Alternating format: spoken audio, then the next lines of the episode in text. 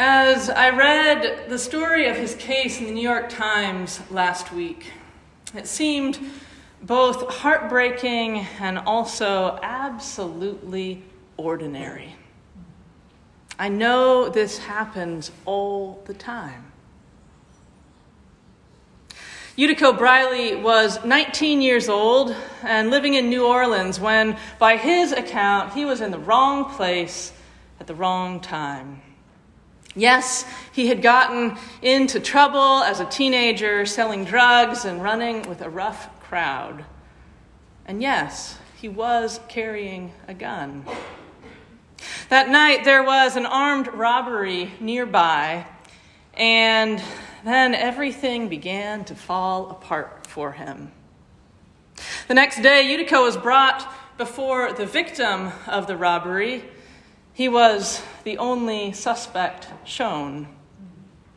He was black, as was the robber, and he wore a hoodie, as the robber had, although his had a zipper and the robbers had not, and he had a heavier build than the victim had described seeing, and a beard. Nonetheless, he was ID'd as the robber, and he was stunned.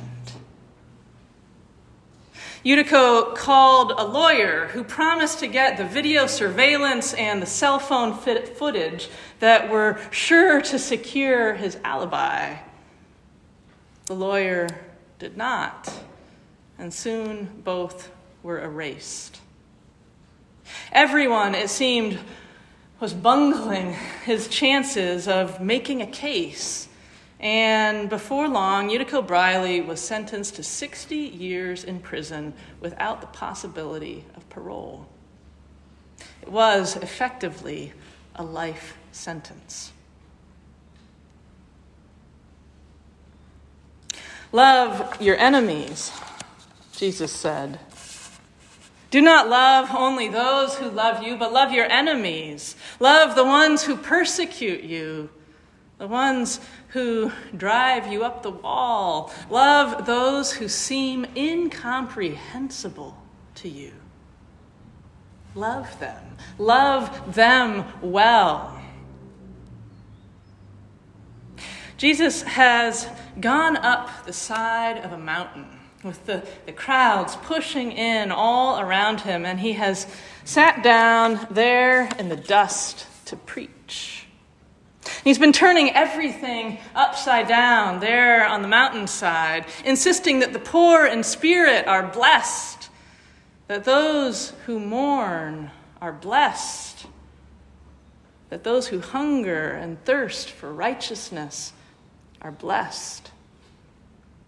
It doesn't especially match with how his listeners have understood God's blessing, but he is insistent. And now he's teaching about how they might live out this unlikely blessing. And this, too, this seems almost ludicrous. But try to hear this refrain again, as if for the first time. Imagine those who have done you wrong, those who you would go out of your way to avoid, those who, who make your blood pressure rise or the lump in your throat appear just by imagining their face. These people Love them, Jesus says. Love your enemies. If we really hear the call, it is immense and daunting. And maybe it's out of reach initially as we begin to try on this practice of loving our enemies. Yutico Briley knew there was an awful lot stacked against him in this case. He knew there was a dismal record in his city and to a large degree in our country of young black men winding up incarcerated, whether or not they were guilty. And he knew that now that he was locked up, he would have a really, really hard time getting out. Still, he tried. He had plenty of time, after all. And so Yutico began writing letters, reaching out to anyone who might possibly be able to help. And eventually, years on, a pen pal of his made contact with the New York Times staff writer on criminal justice. Seemed like a good connection. But Emily Bazelon, the, the journalist, gets tons and tons of mail. And much of it, she laments, goes unread. But despite Yutico's case and his plea for help being utterly normal for what she sees every day, Emily decided, I think almost on a whim, to respond. And so Emily and Yutico began to correspond. They, they talked about his case, yes, but they also traded stories about their families and their feelings about particular NFL teams, about the music they loved. Emily was not at all confident that she could help him. It seemed that all the windows of possibility and opportunity had closed a long time ago. The DA who held control over his fate was notorious for leaning hard in the other direction. But as I read her account of their growing friendship, I, I saw how Yutico became more than a case. I saw how these stories began to create a picture of him as a whole person, even across so many miles and cement walls and razor wire. I saw as her understanding grew. So she made calls. She brought her sister, also a lawyer, onto the quest, who in turn brought a whole team of students, law students from the University of San Francisco, on board. And they worked and researched and called and petitioned, and still the whole thing seemed like the longest of long shots.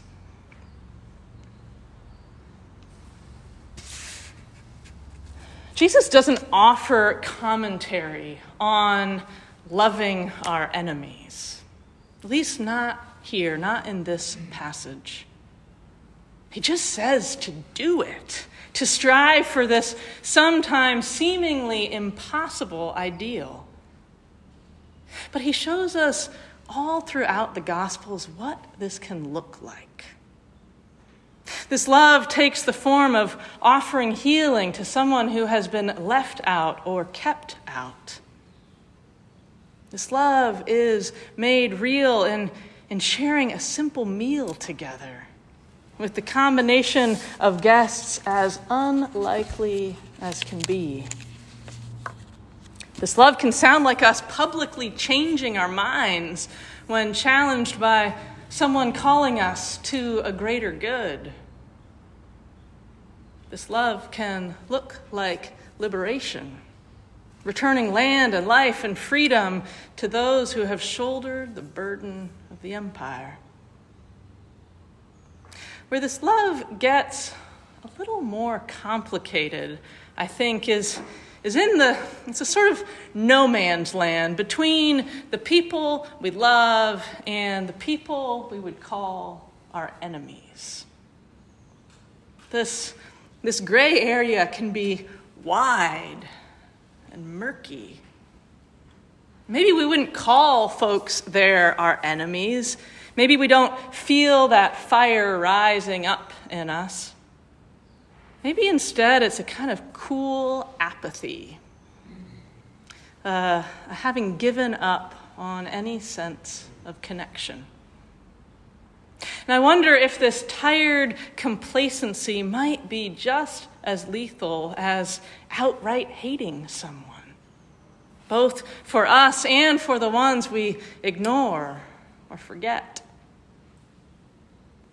I think it makes the people in that gray zone into something like enemies by apathy. And if that's the case, then Jesus is calling us to love them and to love them well.